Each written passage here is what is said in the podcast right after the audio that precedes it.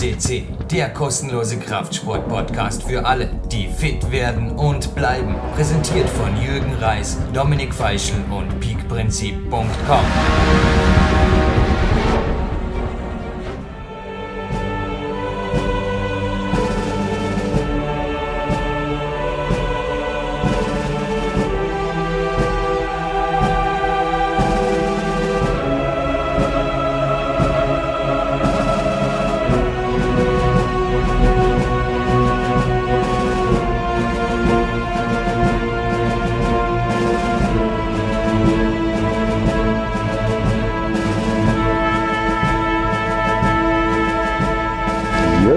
Grüßt euch live on tape zu PowerQuest.de, dem größten deutschsprachigen Fitness- und Kraftsport-Podcast.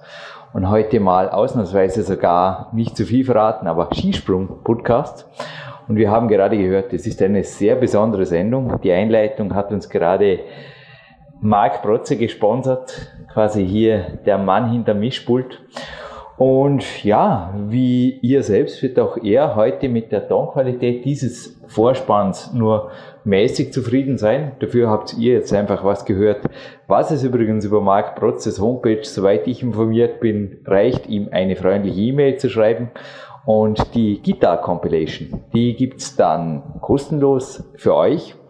Und ich befinde mich an einem Ort, nun, vor der Akustik her, eventuell sogar kommt es euch bekannt vor, den treueren Hörern ganz sicher. Es kam schon ein, zwei Mal vor und letzte Woche gerade wieder in meiner Danksagung meinem neuen Hauptsponsor Essex.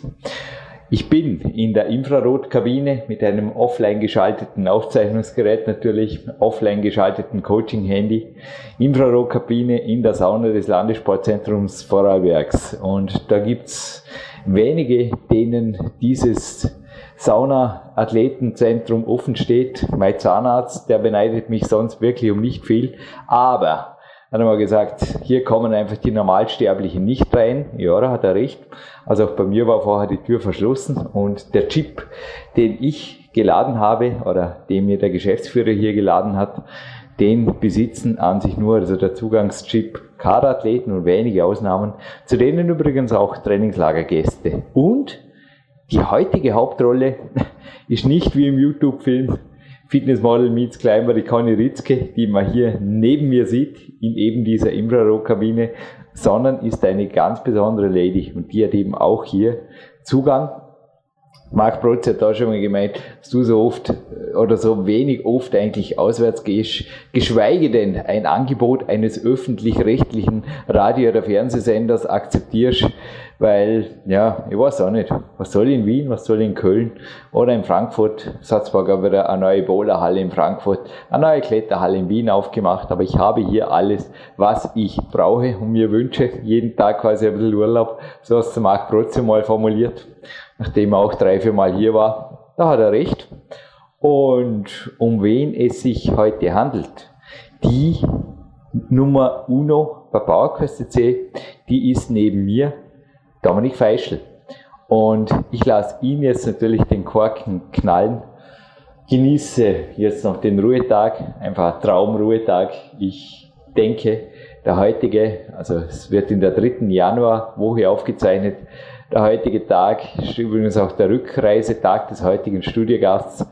Für viele Leute ein perfekter Ruhetag und ich wünsche ihr natürlich auch, also alle PowerQuest.de-Hörer kennen sie, auch alles Gute jetzt für die aktuelle Saison. Und ich glaube, dass sie, denn dieser Titel, Peak Athletin des Jahres, sich bereits im letzten Jahr verdient hat und es dieses Jahr auch keinen Peak-Athleten gibt, weil sie ja gerne die Herren der Schöpfung, die mit anderen oder hochstehenderen Leistungen aufwerten können, bitte unser Kontaktformular steht genauso offen, gerne Veto oder Einspruch einlegen oder sogar sagen, hey, Moment mal, da den Titel zum zweiten Mal innerhalb des Teams, genau genommen sogar innerhalb der Familie zu vergeben, na, das geht überhaupt nicht. Gut, wie gesagt, ich freue mich auf eure E-Mails, aber ich glaube, gescheite, erspart euch die Zeit und schreibt eine E-Mail an Marc Protze, weil die Guitar Compilation, er hat sie letztens sogar am Campusboard im oberen Stock. Ich denke, sie läuft da morgen wieder. Es ist einfach eine coole Zusammenstellung seiner Best-ofs der letzten Jahre. Es sind sogar Tracks drin, wo ich besonders stolz drauf war, aus dem Soundtrack der Peak Days DVD. Aber nun, dazu mehr vielleicht ein andermal in einer anderen Sendung. Diese Sendung gehört einzig und allein einem ganz besonderen Studiogast, der mich, keine Sorge, die Tonqualität wird gleich besser, sie wird besser und besser. Es kommt zuerst eine Ansage von Dominik Feischl, aber die derzeit österreichische Sportgeschichte schreibt, und ich wünsche euch viel Spaß. Ich lege mich hier jetzt an die Infrarotsonne bei angenehmen fast 40 Grad. Danke. Viel Spaß bei der Sendung. Ja, liebe PowerQuest-Hörer, lieber Jürgen, liebe Eva, die Eva zu beschreiben, ist wahrlich nicht schwierig. Also wie gesagt, das ist, in meinen Augen verkörpert sie das Wort Energiebündel wie keine andere. Also im positiven Sinne natürlich auch noch dazu gesagt. Also ja, das heißt, in ihrer Umgebung zu sein, einfach um sie herum zu sein, man spürt sofort, dass da einfach riesig viel Energie und Kraft da ist.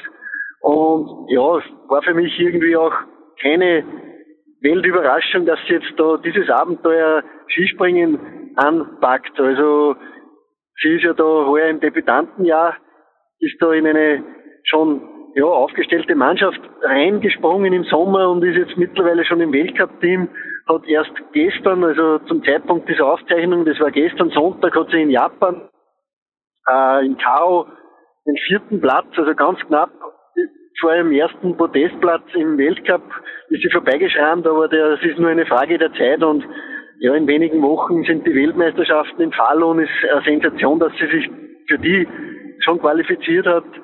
Und da kommt noch einiges. Also ja, für mich ist, wie gesagt, keine Überraschung.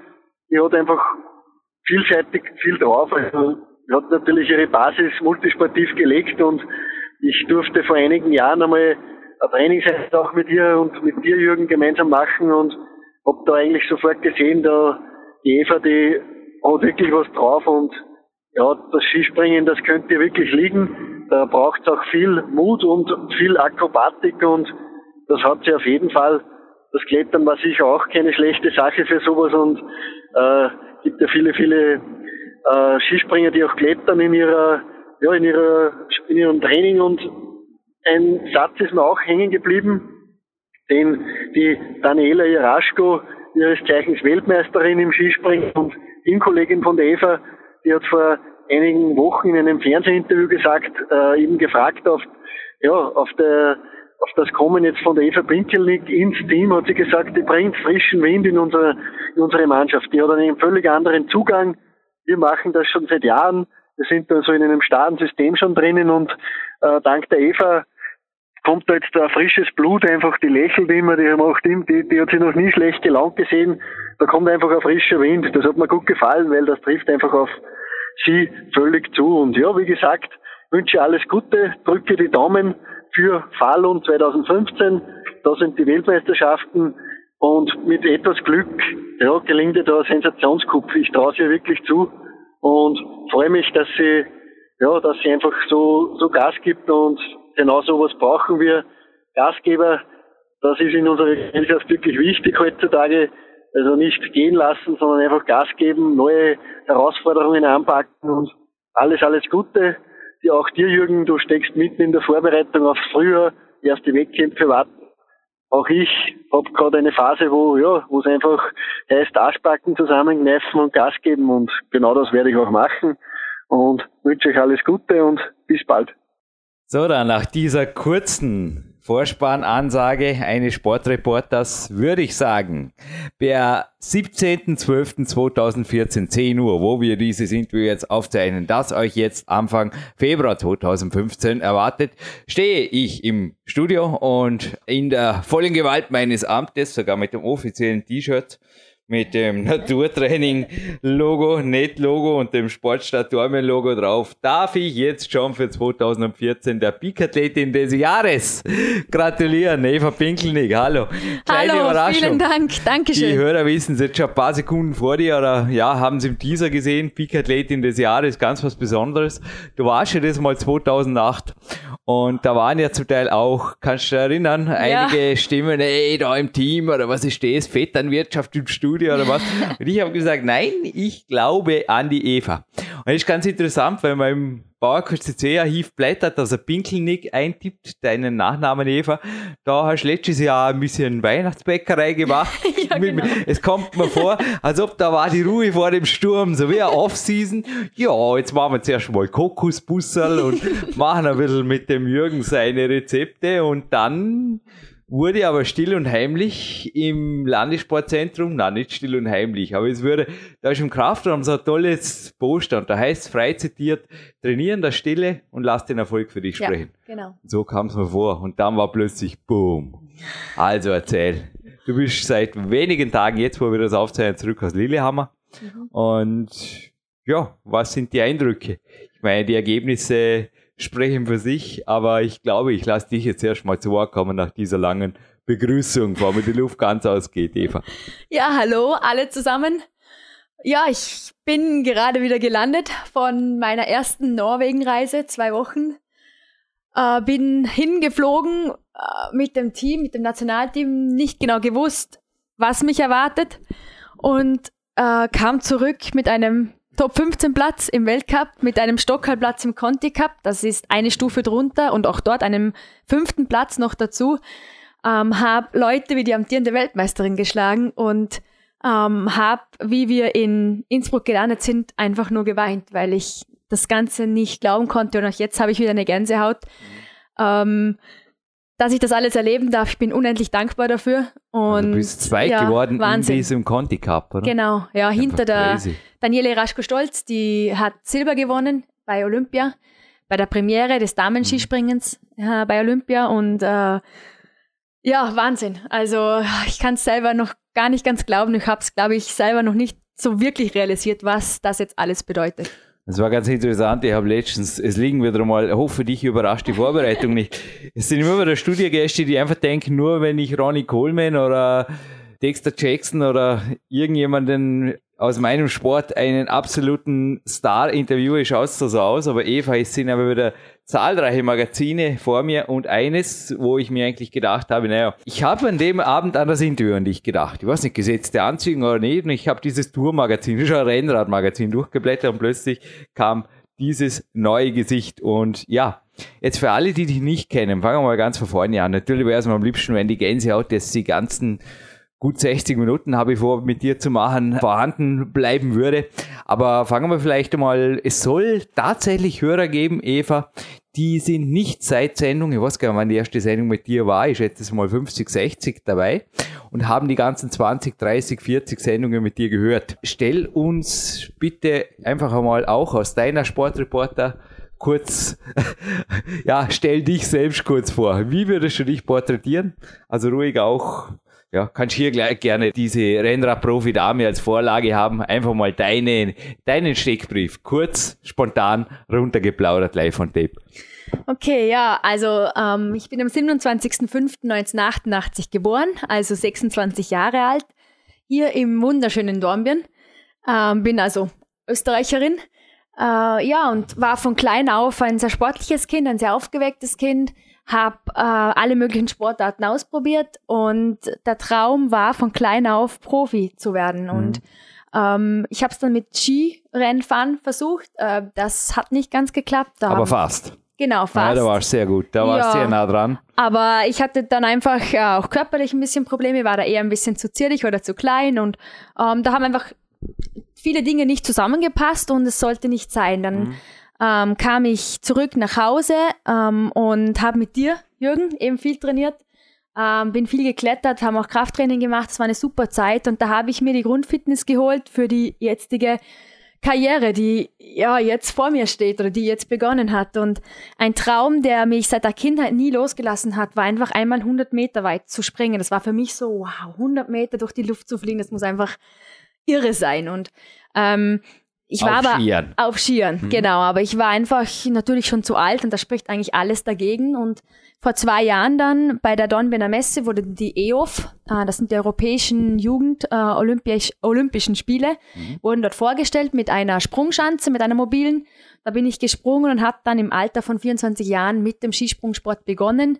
Mit der Aussage, da lachen die Trainer heute noch, ich will einfach nur Skispringen, auf Wettkämpfe habe ich keinen Bock mehr.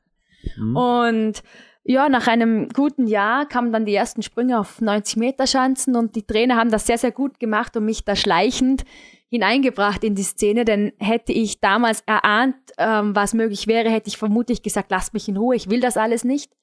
Und so passiert jetzt einfach Schritt für Schritt, dass ich mit dem Nationalteam oder mit der Nationalmannschaft trainieren darf, hatte einen super Sommer, hartes Training, viele interessante Leute kennengelernt und ja, jetzt darf ich im Weltcup springen und bin Profi und ja, glaub's noch nicht so ganz. Ja, sie sitzt vor mir mit einem großen Banken und einem, ich habe schon gesagt, du arbeitest jetzt bei einer Tankstelle. Nee, du arbeitest nicht bei einer Tankstelle, aber diese große Tankstellenfirma bezahlt dir ja quasi einen Lebensunterhalt, oder? Ja, genau, also die OMV ist ein super Partner, die uns Skispringer da hervorragend unterstützt. Danke dafür.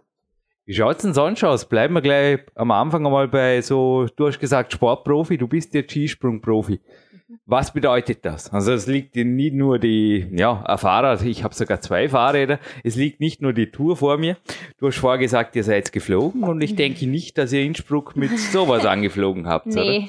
Oder? Man sieht da die neueste Entwicklung des Learjet-Machers. Ja, ich bin und bleibe ein Flugbegeisterter und die Fragen gehören ab und zu dazu. Erlaub mir, der Bombardier Global 7000, der wird ausgeliefert in 2016 und 72,44 Millionen Euro, würde euch aber fast mit Überschall, also 0,9 Mach, ja, um die ganze Welt fliegen. Also mit 13.000 Kilometer, ich glaube, mein Papa hat Geografie studiert, den besuchen wir morgen beim Café, das fragen wir, aber da kommen wir, glaube ich, nonstop auf Japan. Ja. Also, was schwebt dir monetär vor? Wie reich ist wirklich der ÖSV? Denn da gibt's also auch Gerüchte. Ich habe natürlich auch zum Teil Trainern aus dem Klettersport Stolz von der Eva erzählt. Hey, erinnert sich einer, was, die Eva? Hey, cool, klar, habe ich gelesen. Die einen wussten es, die anderen nicht. Die Sportszene ist groß. Aber die, die es wussten, haben gesagt, boah, ÖSV, super. Da wird sogar Pension bezahlt, Krankenversicherung, alles Mögliche. Was ist da Wahres dran? Also es klang schon sehr luxuriös, also fast schon nach Learjet. Ja, also der ÖSV ist natürlich super aufgestellt. Da haben viele Menschen super Arbeit geleistet die letzten Jahre. In meinem Fall ist es so, dass ich aufgrund meines Alters und der nicht zu erhandenden Karriere momentan keinen offiziellen Kaderstatus habe. Also noch kein Learjet? Nee, noch kein Learjet. Ich durfte allerdings trotzdem die komplette Vorbereitung mitmachen, wo der ÖSV alles übernimmt, also Hotelrechnungen, Anreise und so weiter. Das sind sehr, sehr viele tausende Euro und dafür bin ich echt dankbar. Und auch jetzt die Reisen zu den Weltcups, die Trainingslager, die sind alle bezahlt. Bei mir Lillehammer wäre ja auch sehr teuer gewesen. Auf jeden Fall. Jetzt mal eine spontane Frage. Bist jetzt doch nicht express ins Nationalteam befördert worden nach diesen ersten Ergebnissen und die sind ja Weltklasse. Was braucht's mehr bitte? Nee, bin ich nicht. Hättest du gewinnen müssen, den C, oder was hättest du jetzt bringen müssen? ÖSV, hergehört. Keine Ahnung. Nein, ich will jetzt da, ich kenne, es ist ja auch in unserem Sport kompliziert. Man kommt nicht wegen einem guten Resultat. Das war jetzt eher eine locker formulierte Frage. Will niemanden unter Druck setzen. Aber ich denke, das Nationalteam, wenn es einigermaßen so weiterläuft, ist dir nächstes Jahr sicher, oder? Ja, also, da ich ein Quereinsteiger bin, weiß ich gar nicht recht, was die Kaderrichtlinien sind, weil mein Trainer mir einfach auch gesagt hat, Eva, das interessiert uns nicht, du darfst fix mitmachen, wir nehmen dich mit.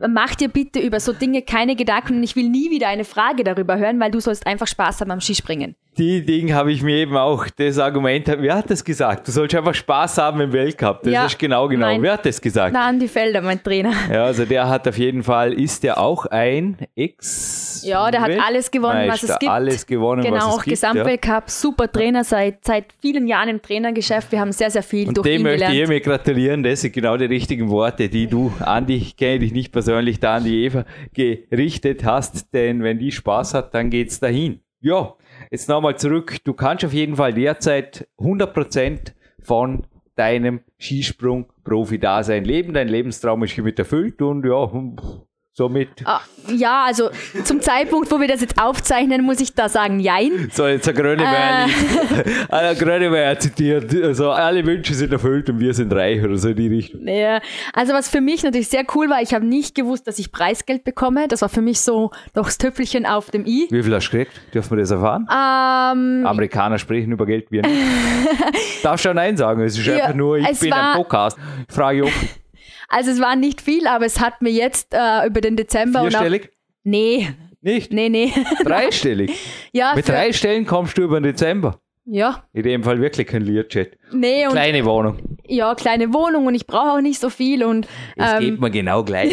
Ich habe die letzten Tage, Eva, ich habe dir beim Kraftraum gesagt, kannst du dich erinnern, egal was ist im Weltcup, egal was ist, du bleibst mir Trainingszeitmillionärin. Ich habe die letzten Monate so viel Angebote für irgendwelche Marketing und was geil, die Berufsbezeichnungen, die sind so, ja, so cool, so genial bekommen, aber im Endeffekt sind es dann einfach Jobs, die mich in meinem sportlichen Tun einschränken.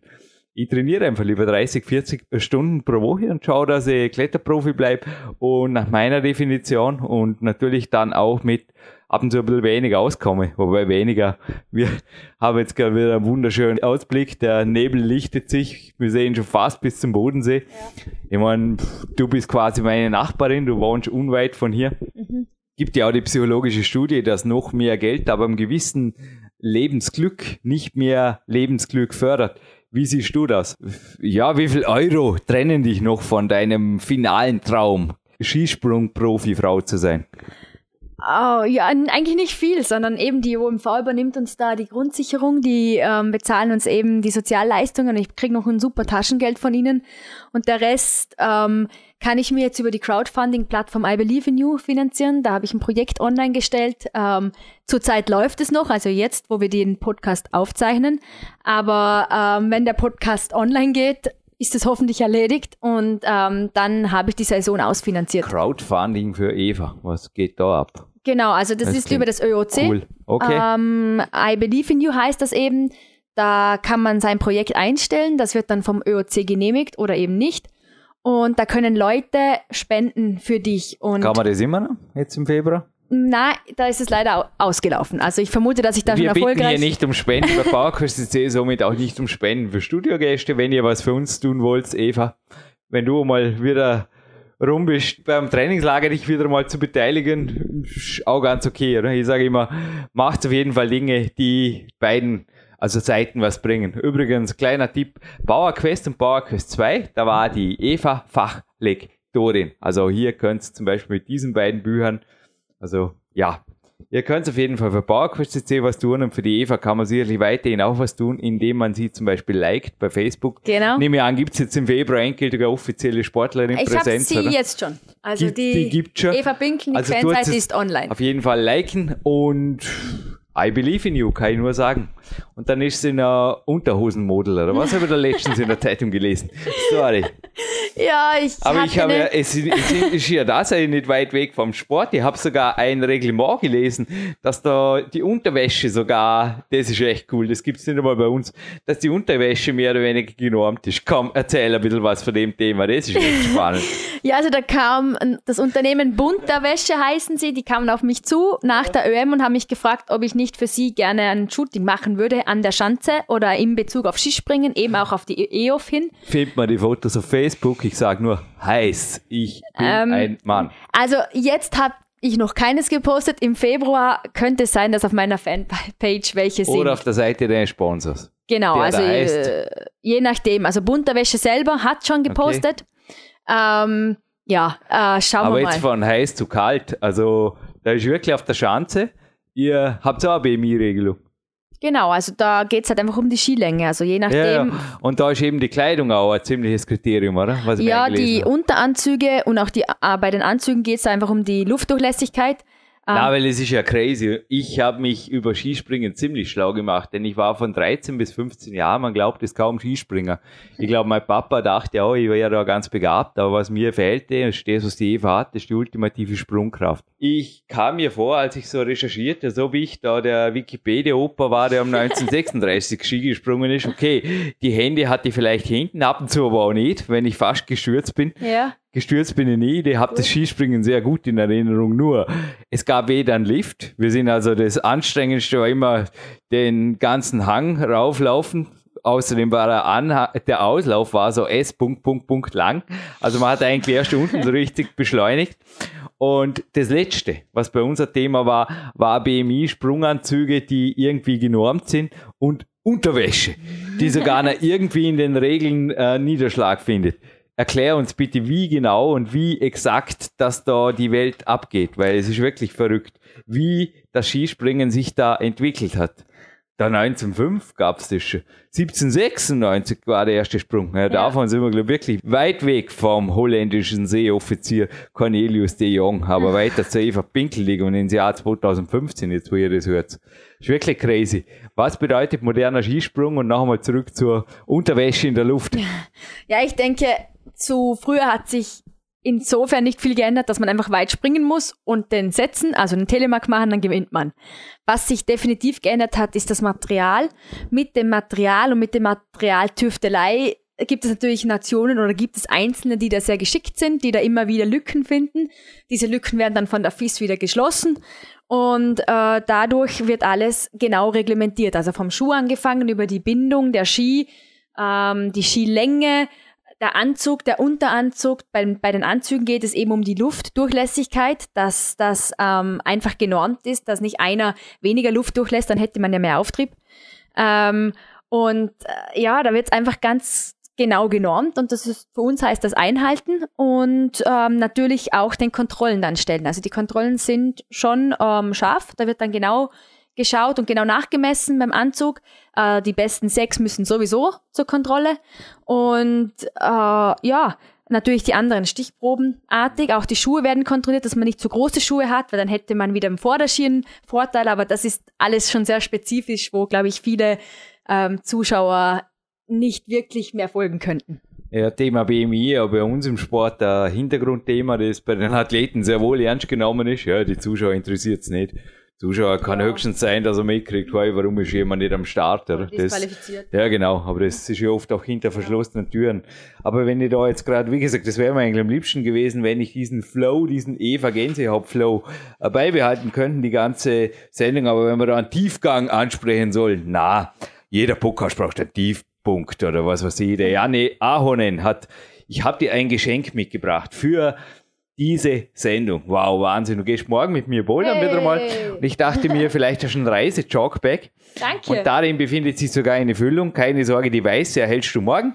Aber ich habe dir einen Apfel reingetan und der hat, glaube ich, also unsere Reinigungskraft hier hat ihn vorher auch geschätzt, so auf 50 Kalorien. Gell? Okay. Und das heißt, der Janne Ahonen hat sich von 4 Äpfeln pro Tag ernährt und hat 7 Kilo in 3 Wochen abgenommen und somit, also aus meiner Kraftsportsicht auf jeden Fall ein paar Muskeln verloren, die Szene aufgeschreckt, das kann man mir vorstellen und auch die FIS ein wenig zum Nachdenken gebracht, denn im Frühjahr 2004 erschien dann eben der BMI von 18,5 und der entspricht demselben BMI, den wir haben.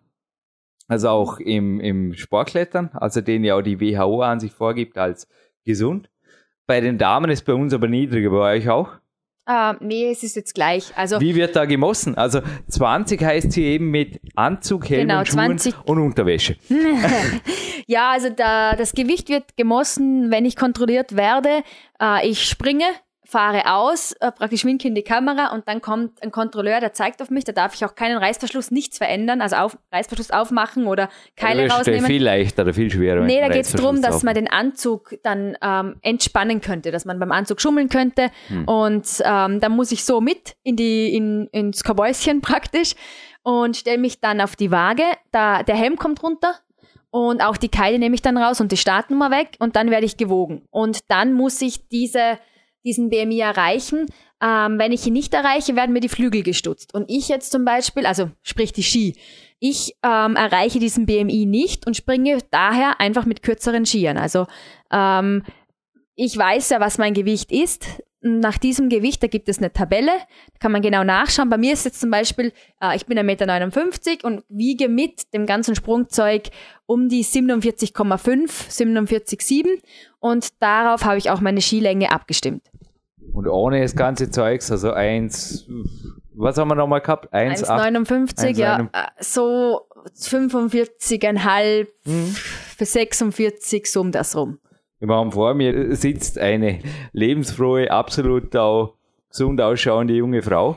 Es ist einfach dein Gewicht, das ist auch in unserer Familie. Also, ja. Hallo, ja, richtig hingehört, wir sind Cousins. Also, das haben wir, glaube ich, schon mal gelüftet. Das haben wir schon mal gelüftet. Sonst ja. Gelüftet müssen wir nochmal nicht, dass jemand da denkt vorher. Ich denke, euch gefallen, ja, einfach auch die Bilder von der Eva und das Einzige, was ich mal gesehen habe, darum jetzt auch nochmal eine kritische Frage, wenn du erlaubst, nach der ÖM. Da bist du Viert geworden, ist das richtig? Ja. Da habe ich ein Video von dir gesehen, oder ORF-Aufzeichnung war das, und da hast du, ich weiß nicht, hast du nicht gut geschlafen vorher, da hast du also eher ein wenig spitz, hat zu mir mal ein Sportarzt gesagt, und was er damit gemeint hat, ich habe einfach da ein bisschen Backenknochen rausgezogen, also so piekig hast du mir dort ausgeschaut. Oder war es da einfach nur kalt, war das... Oder gibt es bei euch ein Wettkampfgewicht? Also, was ich hier lese in einer Schlagzeile, und jetzt kannst du mir jetzt gleich sagen, ob das richtig oder falsch ist, 1 Kilogramm mehr kostet knapp 2 Meter Weite. Das heißt, wenn ich natürlich 3-4 Tage vor dem Wettkampf da ein bisschen auf fast Ahonen mache, könnte es natürlich schon was bringen. Machst du das? Ich nicht, nein. Ich habe da Gott sei Dank. Also du bist ganz normal weiter bis vor dem Wettkampf? Genau. Gibt es nicht einmal am Vorabend davor, dass du sagst, jetzt will ich aber meinen... Nein, bei mir geht's eher darum, dass ich, je nachdem wann der Wettkampf stattfindet, wenn jetzt zum Beispiel am Vormittag ist, dass ich beim Frühstück schauen muss, dass ich beim Frühstück schaue, dass ich genug esse und dass ich mein Gewicht erhalte für die Skilänge, weil natürlich ein längerer Ski ist mehr Geschwindigkeit im Anlauf und auch mehr Stabilität in der Luft. Allerdings habe ich jetzt einfach einen 2 Zentimeter kürzeren, sollte ich Gewicht verlieren, zum Beispiel auf langen Reisen wie eben die bevorstehende in Japan, da nehme ich einfach den kürzeren. Ich weiß, mein Sprung funktioniert auch mit dem kürzeren Ski, das haben wir ausprobiert. Und ich werde mich da nicht wie andere Athletinnen noch kurz vor dem Wettkampf einen Liter trinken, damit ich schwerer bin und damit ich meinen Ski springen kann. Also das ist ja Unsinn, das macht ja auch nicht schwerer. Ja, aber das... Also, Zusatzbelast würde man im Flugzeug sagen. Nein, sie können dann halt ihre Skilänge springen, die sie gewohnt sind, die Bindungseinstellung, die sie gewohnt sind, da hängt sehr, sehr viel dran. Das ist sehr... Ja, ein komplexes Thema, aber was das Gewicht betrifft, wir haben das schon mal diskutiert. Ich habe da den Vorteil, dass ich mit der Freestyle-Kämpfer-Diät gut durchkomme. Also wir haben es damals Freestyle-Kämpfer-Diät genannt. Mhm. Ich esse, wenn ich Hunger habe. Ich überesse mich eigentlich nie. Ich esse einfach, bis der Hunger gestillt ist und auch nicht zu fixen Tageszeiten, sondern eben einfach, wenn mir danach ist und auch nach was mir ist. Also wenn ich mal Lust auf Süßes habe, dann gibt es das auch. Bei mir gibt es Süßes fast jeden Tag. Dennoch, also erklär uns bitte, der Nate Miyaki, der war auch schon mal bei Dominik Feischl hier im Gold-Podcast 388, was du denn gehört hast. Eva ist auch ein Philosophe der Ernährungsberatung, so nennt ihn hier die Muscle and Fitness. Und er hat in der Interviewseite hier, es war ganz interessant, war gestern Abend noch bei mir neben dem Kämpferdiener zum Essen, mich auf die nächste Frage gebracht. Es gibt so viel Verwirrung in Bezug auf die Ernährung.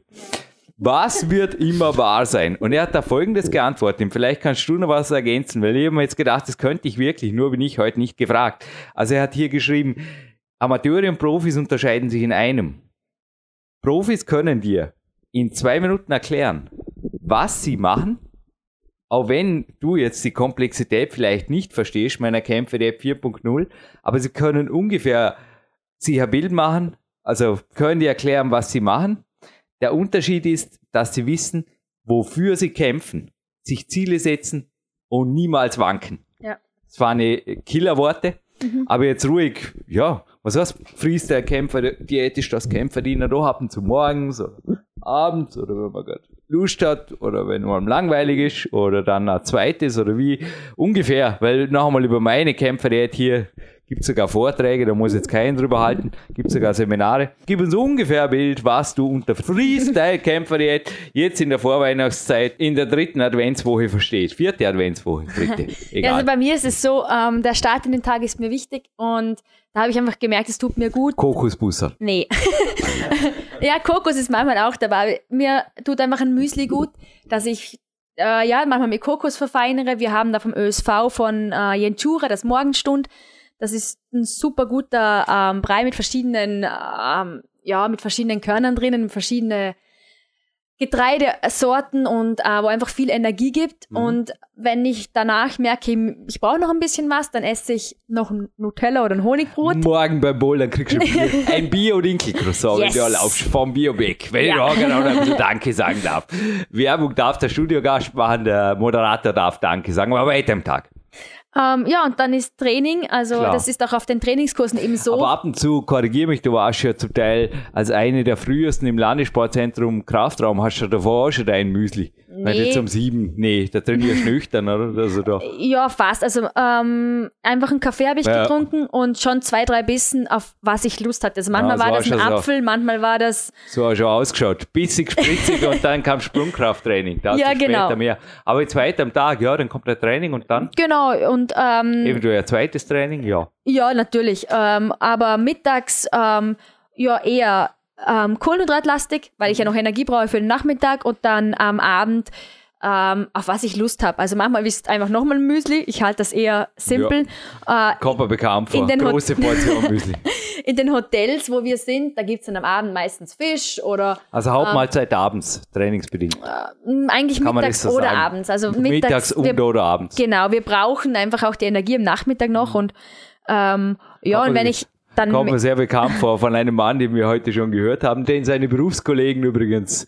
Der Dominik Feischl getroffen. Ja. Na, der macht da immer wieder so zwischendrin und ich glaube Freestyle-Kämpfer, das kommt mir bekannt vor, ja. Genau, und was halt bei mir auch, was ich gemerkt habe, was wichtig ist, das Trinken.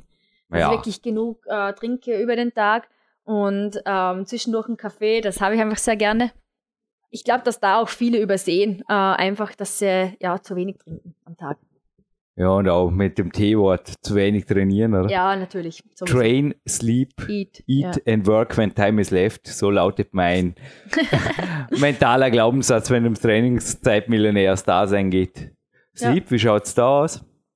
Ja, also 8 Stunden sind so über den Daumen das, was ich schlafe. Manchmal auch mehr. Also zum Beispiel vor dem Weltcup, wo einfach schon viel lief mit Presse und auch danach. Reisestress.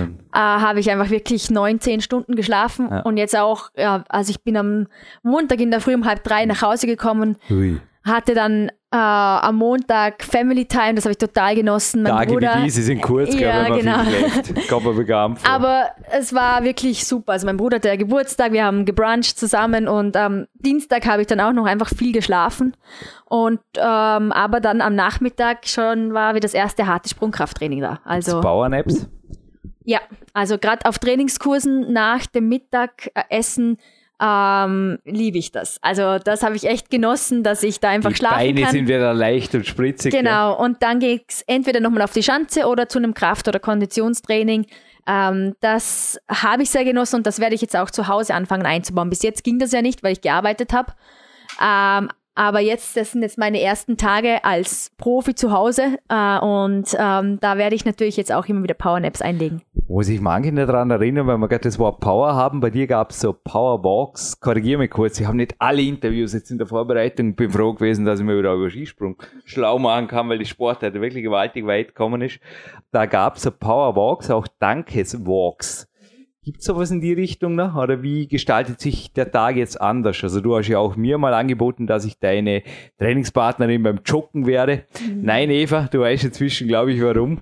Weil ich einfach auch da mein Tempo, so wie heute, einfach laufe und das einfach auch ein Ruhetag ist. inwiefern gibt es eine Powerbox? Oder ich war jetzt gestern bei uns am Hausberg spontan am Karren. Du hast mir im Herbst schon mal gesagt, so Dinge musst du ein bisschen schauen. Mir ist jetzt vorher auch aufgefallen, du bist mit dem Lift hier hochgefahren. Es gab schon einen olympischen Trainer hier, den Mike Arnold, und der hat mir also auch gesagt, gewisse Sportarten, also bei den Sprintern hat das damals, aber auch bei den Hochspringern, haben in gewissen Tagen bei ihm einfach Treppensteigverbot. Wie genau? Also gibt es sogar ein Walkverbot oder wie? Ich weiß, wie du die Wanderung oder die Walks auch mit deiner Mama liebst oder mit deiner Familie oder auch die Dankenswalks morgens, die ich auch als mental, das fand ich so inspirierend, wie du mir das erzählt hast. Du wohnst jetzt natürlich ein bisschen mehr in der Innenstadt, aber wie gestaltet sich da so der Active Lifestyle rundherum und vor allem inwiefern ist der jetzt schon reglementiert durch den Profisport? Er ist insofern reglementiert unter Anführungszeichen, dass ich da einfach auf mich selber höre. Und wie also 3 Stunden Mountainbiken ist genauso bei mir heute nicht drin, oder? Genau, also wenn ich darauf Lust habe, dann glaube ich, dass mein Körper das aushält und dann glaube ich auch, dass das passt. Und jetzt zum Beispiel heute bin ich eben hierher spaziert zu dir und bin halt zur Tür rein und habe einfach gemerkt, nee, jetzt nehme ich den Lift. Und es klingt ein bisschen nach Lustprinzip, allerdings ist dieses Lustprinzip natürlich basiert auf einen ehrgeizigen Charakter, der gewinnen will und dadurch und auch einen Hochleistungssportkörper, das kann ich, glaube ich, mittlerweile behaupten, dass ich den habe. Und ich glaube, dass da einfach die klaren Meldungen kommen, hey, noch raus an die frische Luft. Und wenn ich Lust habe, am Abend noch eine Runde joggen zu gehen, dann gehe ich. Und wenn ich keine Lust mehr habe, dann mache ich ein bisschen Stretching oder mit der Black Roll, das tut auch immer gut. Ja, also ich höre da einfach ähnlich wie beim Essen auf meinen Körper und auf meinen Geist auch, was der braucht und das mache ich dann.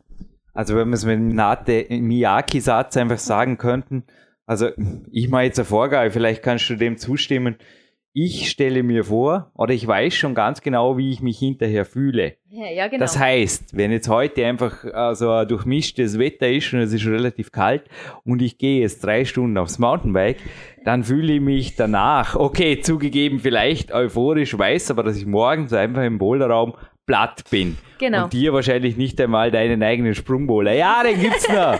Den hat nicht nur der Karl Hummer, den haben alle möglichen Leute zwischenprobiert und wenige haben den hergebracht. Den gibt's noch, den habe ich eisern verteidigt. Danke. Sogar einen Dritter zugeschraubt. Wir haben jetzt ein paar neue Griffe drüben. Ja, wir haben du kennst ja da gar nichts. Wir haben einen halben Boulderraum umgeschraubt. Aber ja, ich weiß einfach, dass ich da morgen keinen Auftrag habe, weil einfach die Beine müde und sich sehr schwer anfühlen. Ich glaube, das ist genau das, was auch im Skispringen beim Sprungkrafttraining nicht der Fall sein darf, oder? Also du lässt dich da von deinem eigenen Körper und deinem eigenen gesunden Menschenverstand einschränken. Genau, natürlich eben nicht auch schon einer Tankstelle oder einem Skiverband. Nee, natürlich auch eben mit Voraussicht, was die nächsten Tage so passiert. Ja. Und je nachdem eben, mache ich noch einen Powerwalk, gehe früher schlafen, telefoniere doch noch mit meiner Schwester, weil ich weiß, es tut mir brutal gut, mit ihr zu quatschen. Also je nachdem gestalte ich dann einfach den Tag. Explosive Übungen und Konditionseinheiten in ihr Training einzubeziehen, wird sie athletischer machen und sie besser aussehen lassen. Wow, noch besser. Wow. Dieses dynamische Programm bringt mit Sprungkrafttraining die neuen Eckpfeiler aus der Muscle and Fitness. Und ich dachte mir, naja, ich weiß nicht, wer der Joe Wübben ist. Bei uns war er auf jeden Fall noch nie, ist vermutlich auch ein guter Coach. Aber die Eva ist eine Meisterin der Sprungkraft. Ich habe 1, 2 Dinge im Landessportzentrum gesehen. Wir haben damals eigentlich auch so ähnliche Übungen, haben wir damals wirklich im Skisprungtraining gemacht. Da habe ich das erste Mal gemerkt, dass ich nicht der super Skispringer bin. Und ja, so eine Box, wie es der vor sich hat, so Bauchnabelhöhe, kannst du sie auch locker hochspringen. Oder wie macht ihr da die Tests?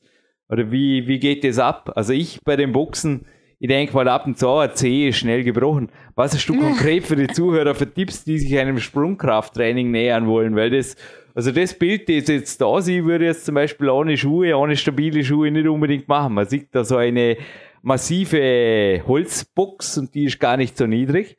Und der Mann springt da zwar hoch, schwebt 10 Zentimeter über der Box, also er scheint Reserve zu haben. Ja. Man könnte ja von oben runterspringen, gefaktes Foto. Aber egal, nein. Es gibt auf jeden Fall Sprungkraft-Workouts, die ihr macht. Mhm. Ja, erzähl ein bisschen aus den geheimen Trainingsplänen und Geheimnissen. Na, einfach ein bisschen ein paar Tipps. Nee, über so ein paar Tippspreis. Ja, so geheim sind die nicht. Aber wir haben zuerst natürlich geschaut, dass wir eine gute Grundlage haben, was die Kraft generell betrifft, also Kraftausdauer. viel mit Kniebeugen und auch mit der Beinpresse gearbeitet, dass da einfach meine Grundkraft drinnen ist in den Beinen. Muskelaufbau. Natürlich. Und ja, und dann arbeiten wir einfach viel mit verschiedenen Sprüngen. Also da gibt es die Hürdensprünge, aber nicht einfach nur drüber, sondern dann gibt es, dass man dazwischen drin zum Beispiel mal einen längeren einbaut. Dann gibt es diese Statosprünge, Elastosprünge, aber das sind eben schon wieder relativ spezifische Dinge. Oder Tiefhochsprünge, die machen wir auch relativ oft. Das könnte ich ja kurz erklären. Das hat ganz interessant ausgeschaut und macht, glaube ich, auch Spaß, oder? Ja, genau. Da nehme ich mir ein so 30 Zentimeter hohes Stepboard, das kann ich mir zusammenbauen. Ja, du hast da in der Turnhalle so einen Kasten genommen, was mir eigentlich gut gefiel, auch in Bezug auf deine Zehen, weil die sind natürlich mit Leder und ein wenig Schaumstoff gedämpft oben. Also, genau. Und dann meine Zehe ist immer schnell gebrochen. Fast jeder Turner hat sich schon mal Zehe gebrochen, aber bei euch sollte es einfach nicht passieren. Nö, verwendest du Schuhe im Sprungkrafttraining? Ja, also wir haben da Schuhe an und eben diese Tief-Hochsprünge, die sind ganz variabel auch, je nachdem, was man braucht, ob man eben von unten heraus noch mehr Geschwindigkeit braucht, je nachdem. Dann von den 30 Zentimetern lässt man sich runter und federt dann mit allem, was man hat, hoch. Und natürlich ist das kann man ohne ein weiteres Objekt machen, man kann es aber auch auf ein weiteres, höheres Objekt wieder draufspringen. Das macht du bist auf 30 runter und dann auf 50 Zentimeter hoch, schätze ich jetzt genau. Mal. So was war's. Ja. Ich habe das auch ein bisschen ausprobiert, es war nicht schwer, aber doch, es hat eine gute Aktivierung, glaube ich, oder? Genau, also es kommt eben auch darauf an, mache ich es zur Aktivierung, mache ich es als Wettkampfvorbereitung, mache ich es wirklich in einem Programm, dass ich wirklich spezifisch das trainiere, je nachdem variieren halt die Höhen, variieren die Stückanzahl, variieren die Serienanzahlen, ja.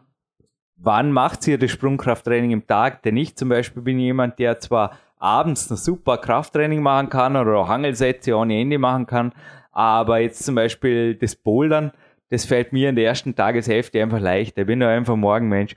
Wie geht's dir? Oder kannst du da überhaupt, ich meine, du musst mit den anderen trainieren, wenn da Sprungkrafttraining abends angesagt ist, kommst du da aus. Aber jetzt gerne mal, also ich kenne dich auch eher als Morgenmensch, wenn auch nicht ganz so extrem wie ich, aber wie geht's dir beim Sprungkrafttraining? Werden deine Beine über den Tag schwerer, müder oder hängt das vom Tagesablauf ab? Es hängt natürlich vom Tagesablauf ab, aber so, wenn ich jetzt rein hier im Sportservice trainiere ich das am Vormittag. Also besser wird es oft nicht, gell? Vor allem man muss ja halt aufsparen. Man könnte sich schon den ganzen Tag ins Bett legen, aber schon Fahrt, gell? Ja, Vollfahrt. Nee, und dann habe ich einfach noch den ganzen Tag vor mir, kann am Nachmittag noch eine Alternativeinheit machen, je nachdem, nach was mir steht. Die da wäre, circa? Viel war eben jetzt im Sommer natürlich Wandern. Klettersteige habe ich viele gemacht, habe ich da einmal entdeckt, dass mir das wirklich Spaß macht. Und jetzt freue ich mich einfach, dass ich auch das Klettern wieder mehr einbinden kann. Dafür war einfach sehr wenig Zeit, da ich einfach die letzten Monate in der Woche habe ich entweder gearbeitet oder ich war auf Trainingskurs. Also das war schon sehr, sehr knapp. Und Arbeit hieß für mich 8 Stunden mit Kindern. Das erfordert auch Energie. Also zumindest brauchst du keinen zusätzlichen Sport mehr. Nee. Aber du bist, also gerade zu deiner Ausbildung, du hast ja ständig auch, wenn wir vorher auf der Tankstelle und noch nicht Nationalteam gesprochen haben, du bist jetzt nie in der Versuchung, an der Tankstelle arbeiten zu müssen oder kommst in die Zwangssituation, denn du bist Diplomierte oder Ausgebildete Freizeitpädagogin, genau. Und hast auch vorher einen sehr schönen Traumjob gehabt. Nein, Nachbargemeinde, ich glaube, da haben wir wirklich auch neben da haben wir mal Lust in erwähnen, oder? Die, glaube ich, sehr viel für ihre Kiddies tun. Ja. Und ja, ruhig zu deiner Arbeit, die du da gemacht hast, weil das ist vielleicht auch was, wo alle jetzt denken, Trainingszeitmillionäre, wovon reden die, oder? Ich meine, der eine ist Kletterprofi, der Studiogast war heute schon beim Physio, der Kletterprofi, hat heute ein bisschen Antagonistentraining mit dem TRX gemacht, geht am Nachmittag zum Physio und im Endeffekt so der einzige Fixtermin, den ich habe, ist jetzt der mit dir. Ich habe dieses Interview und ich habe den Physio drin, oder? Ja. Zwischendrin sollte ich einkaufen gehen, ja, halt mega Stress, oder? Also für alle, die sich jetzt denken, was bitte geht da ab? Dein Job, da dachte man sehr wohl, es war ein Beruf. Dein Beruf oder deine Anstellung, dachte man sehr wohl, da war mal schon vieles erfüllt, was im Endeffekt die Bedürfnisse eines Trainingszeitmillionärs oder einer Trainingszeitmillionärin sind. Viel Bewegung untertags und dennoch genug Zeit, weil 8 Stunden, oder? Geregelte Arbeit bedeutet ja immer noch 8 Stunden Schlaf, 8 Stunden Freizeit. Wenn der Tag immer noch 24 Stunden hat im Jahr 2015, davon gehe ich aus. Aber kurz deine Antwort, umreiß kurz deinen Tag oder deinen Beruf mit den Kindern, weil der hat dir mächtig Spaß gemacht. Ja, total. Also das war. Wie lange hast du das gemacht? 2 Jahre? 1,5 Jahre. 1,5 Jahre. Genau. Ich hatte eine super Mitarbeiterin. Wir haben als Team super funktioniert. Und Ja, also bei mir hat es einfach so ausgeschaut, dass ich halt vom 6:30 bis 9:30 trainiert habe. In der Früh im Sportservice. Im Landessportzentrum, genau, Kraftraum, genau. Genau, ja. Und danach bin ich um 10, von 10 bis 6 arbeiten gegangen. Und da trudeln halt die Kinder dann der Reihe nach rein, nach der Schule. Dann quatschen wir darüber, was passiert ist, eigentlich wie eine Mama. Dann essen wir zusammen zum Mittag. Und dann sagt die Mama, raus an die frische Luft, oder? Genau. Und wenn viel baden, viel spielen, oder? Ja, wenn schöne Tage waren, habe ich sie teilweise wirklich gar nicht reingelassen ins Haus, sondern direkt durchgewunken in den Garten, also alle raus. Das hat uns gut getan, das hat den Kindern gut getan. Und vor allem müssen sie ja nachher am Nachmittag Hausaufgaben machen und da ist der Kopf freier, wenn man davor frische Luft hatte. Das erinnert mich an das letzte Trainingszeit-Millionärseminar. Eva, da war so schönes Wetter, dass wir sogar draußen gesnackt haben. Wir haben gewalkt. Wir wollten, also niemand wollte eigentlich wirklich in den Seminarraum und ich habe draußen einfach weiter referiert. Und genau wie du kannst Kaffee trinken moderieren. Das haben wir auch schon mal probiert. Wir können eigentlich auch alles kombinieren, oder? Man kann im Gehen, im Stehen einfach auch die Kinder betreuen. Natürlich, klar. Und ich habe mit den Kindern so viel Spaß gehabt und auch mit denen Fußball gespielt und so hatte ich viel Bewegung und für mich war es aber auch ganz wichtig, dass ich wegkam vom Kopf her vom Skispringen. Also das hat mir schon geholfen. Genau. Was hast du abends denn gemacht? Freestyle? Nö, also teilweise stand noch eine zweite Einheit auf dem Programm. Also gerade die Ausdauereinheiten habe ich dann eigentlich am Abend gemacht, noch eine Stunde laufen gegangen, oder joggen gegangen. Oder ich habe eben noch kurz ein Rumpfprogramm gemacht. Das spielt bei uns einfach eine wichtige Rolle, dass einfach der Rumpf wirklich kräftig ist. Und dann mit der Black Roll eben noch ausgerollt, weil am nächsten Morgen ging es dann wieder weiter. Und da sollten die Füße oder die Oberschenkel wieder frei sein und fürs nächste Training. Eva, Sportservice oder auch Black Roll. Gute Stichworte. So. Wir haben ja da unten, korrigiere mich, du bist schon mehr rumgekommen wie ich, aber vermutlich die beste regenerative Zone, die es im Olympiazentrum, ich glaube, in ganz Mitteleuropa gibt. Also die Sauna ist sehr wohl unter, man gönnt sich ja immer alles. Nützt du die? Also es gibt bei mir jetzt auch einen neuen YouTube-Film, den kennst du ja gar nicht. Nee. Letztes Jahr im Winter entstanden. Ja, da warst du um Skispringen. Und da sind auch Szenen drin, hoffe ich zumindest. Ich habe ihn jetzt noch gar nicht gesehen, vom Landessportzentrum, sowohl von der Sauna als auch von der CPK-Messung. Inwiefern nutzt du den unteren Stock? Gibt es bei euch CPK-Messungen? Gibt es bei euch auch fixe Nachmittage, zum Beispiel in Sauna, Dampfbad und wie bei mir? Ich liebe diesen Freitagnachmittag. Das ist für mich so ein Fixtermin. Ich liebe es da unten einfach dort den Whirlpool und auch die Infrarotsauna. Nicht, dass im Magic Fit keine lässige Sauna ist, es ist einfach Abwechslung. Und wie nützt du, also wie optimierst du sonst neben Schlaf, neben Ernährung, neben der Black Roll noch deine Regeneration, Eva? Also bei mir ist es so, dass ich ehrlich gesagt nicht so ein Sauna-Fan bin. Und auch kein CPK-Fan. Nee, ja, das gab es jetzt bei uns noch nicht wirklich, aber Infrarotkabine ja, Sauna mag ich einfach persönlich nicht so. Was bei uns der Vorteil ist, wir hatten auch im Hotel direkt im Zimmer, wo wir zum Beispiel in Finnland trainiert haben, hatten wir direkt im Zimmer eine eigene Sauna. Und da setze ich mich dann natürlich schon mal für 5, 6, 7 Minuten rein, aber vor allem meine Zimmerkollegin hat das täglich genützt, die liebt die Sauna. Also ich war echt schon in Sheratons, ich war schon in wirklich Weltklasse-Hotels, auch dank eines Sponsors, dem Klaus Herburg, aber eine Sauna am Zimmer, was brauchst du? 5, 6, 7 Sterne. Ich weiß nicht genau, das hieß Santa Sport, weil wir waren in Rovaniemi, da wo Santa Claus ja herkommt. Ja, und da hat euch eine Sauna ins Zimmer geschenkt. Genau. So was gibt's nur in Norwegen, okay. Also ja, aber ansonsten beim Sportservice, was ich viel nutze, sind die Massagen, die wir auch eben nutzen können. Das hilft mir persönlich einfach mehr weiter. Und eben auch die Physiotherapeuten sind dort einfach genial. Und generell im Sportservice, die ganze Betreuung ist Wahnsinn. Also das kann ich bestätigen. Habe heute auch schon mit dem Physio unten zu tun gehabt. Und wie schaut es mit Supplementierung aus? Also, dass wir jetzt echt mal in den Details bleiben, wegweit vor der Schanze. Aber gibt es da auch Dinge, wo du sagst, ich glaube, die tun wir schon gut? Sowohl regenerationsfördernde und leistungssteigernde ist eh klar, viel Kaffee, Scherz beiseite, deine eigenen Worte. Was tust du in Bezug auf Leistungsoptimierung mit Nahrungsergänzungsmitteln? Wobei man Koffein natürlich auch dazu zählen. Ja, also wir haben ganz planible Pläne geführt, was wir essen und aufgrund dessen wurde dann von einer Diätologin mal ausgewertet, wie schaut das aus, haben wir irgendwo einen Mangel oder haben wir keinen? Und da kam bei mir eigentlich raus, dass meine Grundernährung so gut wie alles abdeckt. Ich supplementiere mit ein paar Vitaminen, gerade jetzt auch über den Winter, Vitamin C natürlich wegen der Erkältung. Ansonsten, das nimmst du schon prophylaktisch, ne? Genau, das nehme ich auch einfach in Bezug dann auf den Frühling hin, auf den Heuschnupfen. Neue, also Multivitamin, sage ich jetzt mal, fast schon Vitamin D3, wo ja immer mehr Studien kommen. Ist das bei dir auch ein Thema? Ist auch enthalten, genau. Ist wichtig. Aber bei mir ist es jetzt so, wenn ich jetzt auf Reisen bin, ist es nicht so, dass ich sie mitnehme. Also es ist jetzt nicht, dass ich das unbedingt brauche, sonst ist der Tag gibt es sonst daneben, noch, also Vitamine, Antioxidantien, gibt es spezielle Dinge? Eigentlich nicht wirklich. Also ich fühle mich momentan einfach so wohl, wie es ist. Mhm. Und ich natürlich schaue, dass ich doch genug Obst und Gemüse esse und es hilft mir gut drüber. Aber mit dem Apfel in deinem Jogbag die richtige Wahl getroffen. Ja, genau, danke. Und was natürlich bei uns ist, wir haben als Teamsponsor oder ein Sponsor des ÖSV ist Peroton. Mhm. Und durch die Sportgetränke dort, die Mineraldrinks, und da sind, glaube ich, auch Antioxidantien drinnen teilweise, also führen wir praktisch das durch das Trinken zu. Habe ich eine Zeit lang auch verwendet. Jetzt habe ich Boreatec als Hauptsponsor. Ja, klar. Ich muss sagen, ich schaue sehr, sehr auch teure, eine IOC geprüfte. Das ist der Punkt, also Peroton. IOC geprüft gibt es nicht bei Supplementen, Jürgen Reis. Es gibt ja auch die Anti-Doping-Podcasts hier, aber es gibt sehr wohl Firmen, die lassen ihre Produkte freiwillig testen.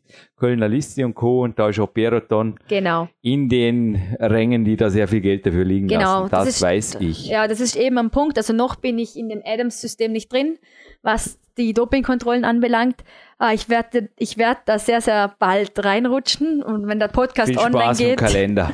Ja. Hast du neben Google eine weitere Kalenderfront? Ja, das gehört dazu zum Profi-Dasein. Also das ist schon okay.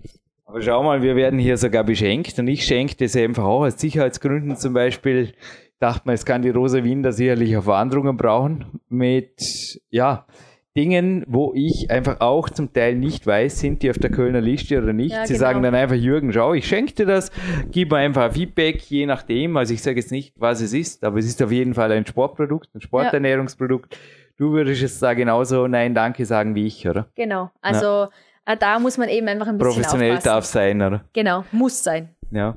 Gab es bei euch im Skisport, also es gibt ja da Sportarten, die sind ganz extrem, da wird ja wirklich auf unterstem Niveau, muss man sagen, fast schon mafiös wird da mit Doping und hinterher, wenn das auffliegt, ist der und der schuld und du kennst es, oder? Wer war jetzt mal mit dem Koffer am Weg und die Ärzte werden dann auch, wer dann verklagt wird, oft alle miteinander.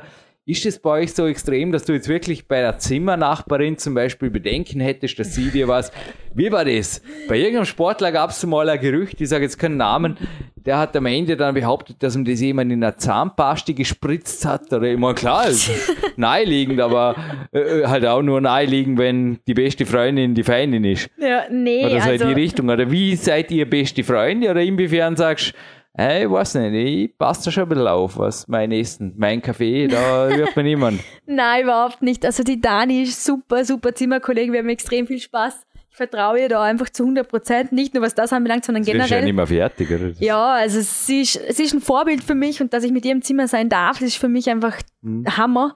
Und da beim Doping ist einfach der Punkt im Skispringen bei uns passiert, das Ganze innerhalb von ein paar Millisekunden am Absprung, ob das funktioniert oder nicht. Also Doping hat bei uns nicht wirklich viel Sinn. Bei uns. Also das bringt einfach praktisch null und deswegen, ich weiß jetzt nicht, ich habe mich mit Skispringen nicht so sehr beschäftigt die letzten Jahre, aber ich wüsste jetzt nicht genau, dass es da einen großen Dopingfall gegeben hätte. Du hast dich mit dem Skisprung Doping nicht beschäftigt, du hast dich mit dem Training beschäftigt. Ja, sicher. Und das Einzige, was mir jetzt wirklich eingefallen wäre, also darum jetzt noch einmal meine Detailfrage, Koffein ist natürlich Leistungssteigerung, speziell aber der Schnellkraft.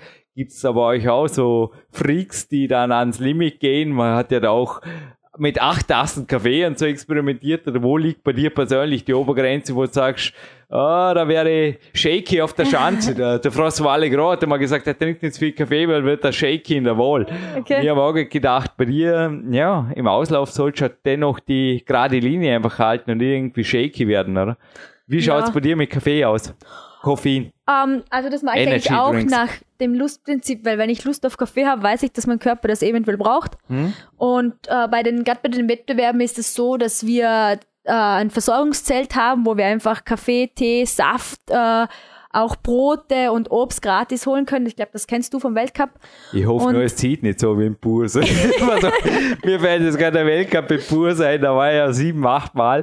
Da war jedes Mal wie so ein Feldzelt. Okay. Und da hat es durchgezogen und die Frauen sind drin gestanden mit Daunenjacke und du bist, und du bist mit Kletterhose, Kletterschuhen und schnell einen Kaffee und dann wieder rein in die ISO.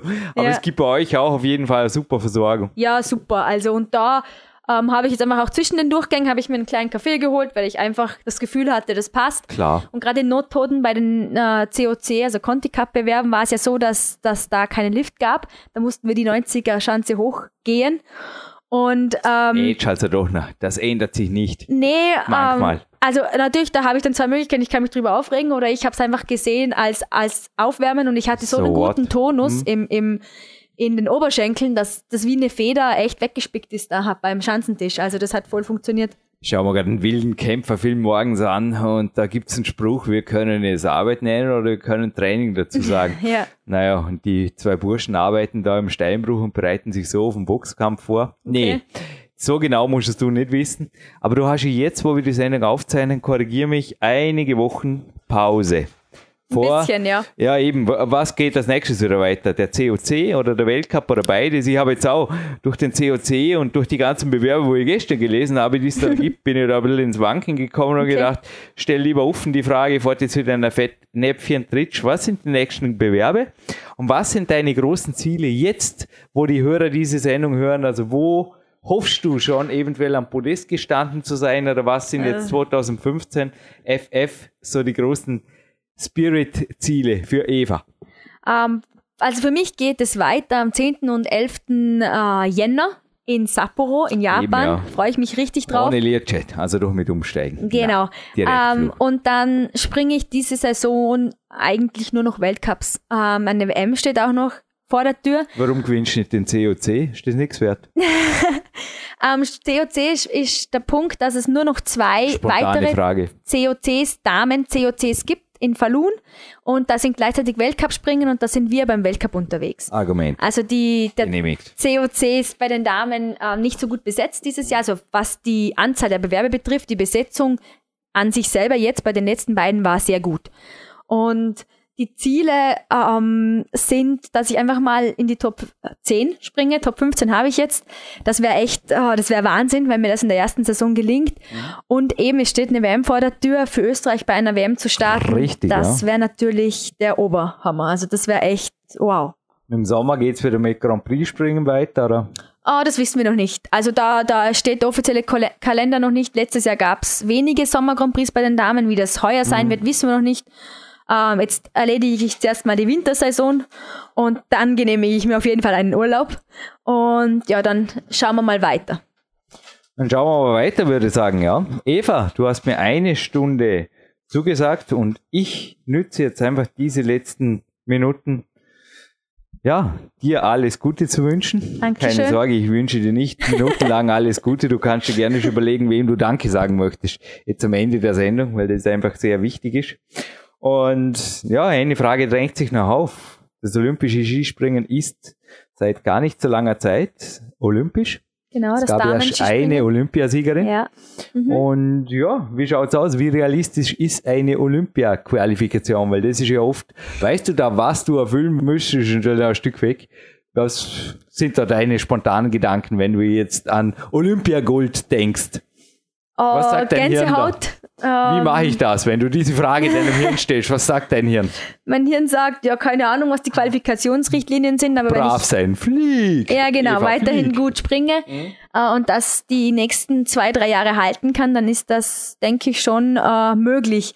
Allerdings ist das eben noch 3 Jahre weg und da ist davor nochmals eine WM, also nicht nur diese Saison, sondern dann findet noch eine WM statt, da sind andere Ziele zuerst vorrangig und wenn es dann wirklich soweit ist, dann mache ich mir Gedanken über die Olympiade.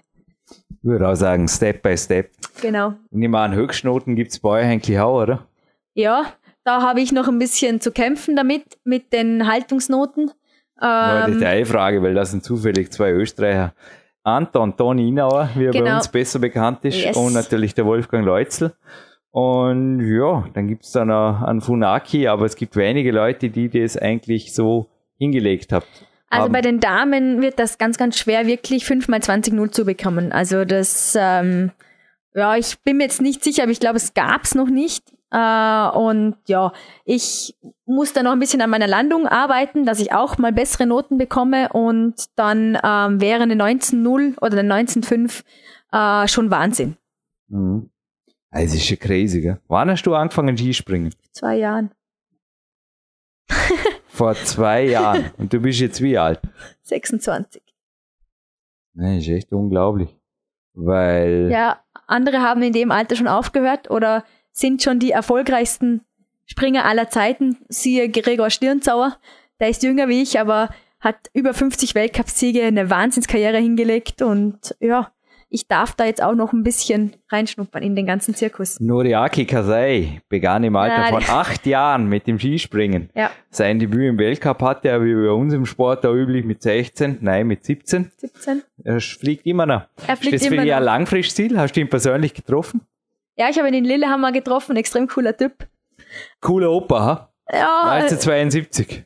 Ja, er ist wirklich schon ein schönes Alter. Ja. Ähnlich wie ich, also im Klettern zum Teil auch. Ich werde respektiert, aber es ist klar, ich bin kein... Also, es war einfach lustig, bei der Siegerehrung da im Mitterdorf ist klar, der Dritte, ich war Viert, war genau 20 Jahre jünger, oder? Ja, weißt du, es ist 1996, ja. Nächstes Jahr sind es 21 Jahre, aber 1996 war einfach die Deadline und er hatte...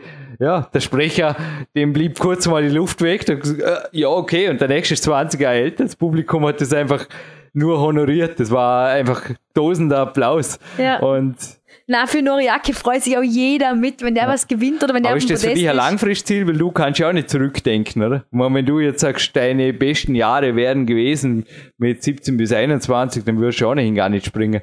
Wo denkst du strategisch langfristig hin? Nö, also...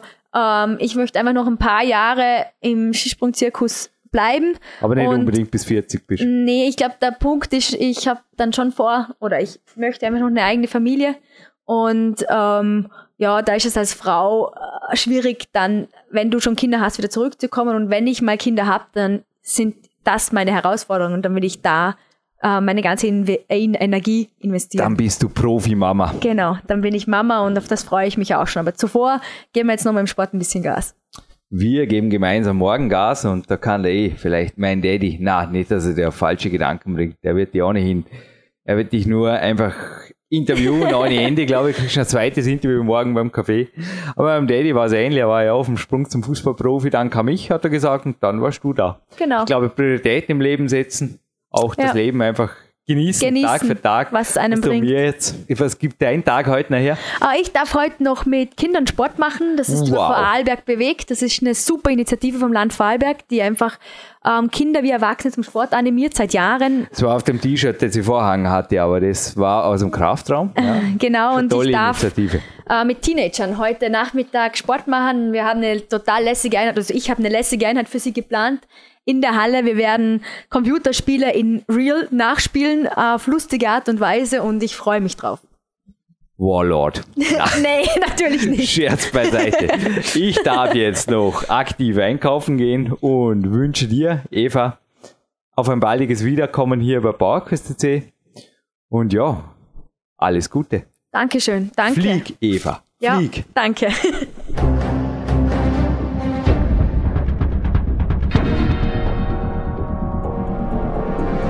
Alle Fitness-Bestseller der Peak-Trilogie, kostenlose Newsberichte und weitere Podcasts von PowerQuest.de sowie Trainingssoftware, Supplemente und Trainingsausrüstung, Personal Coachings, Seminare, Workshops und mehr. Jetzt direkt im Internet auf www.peakprinzip.com oder www.jürgenreis.com.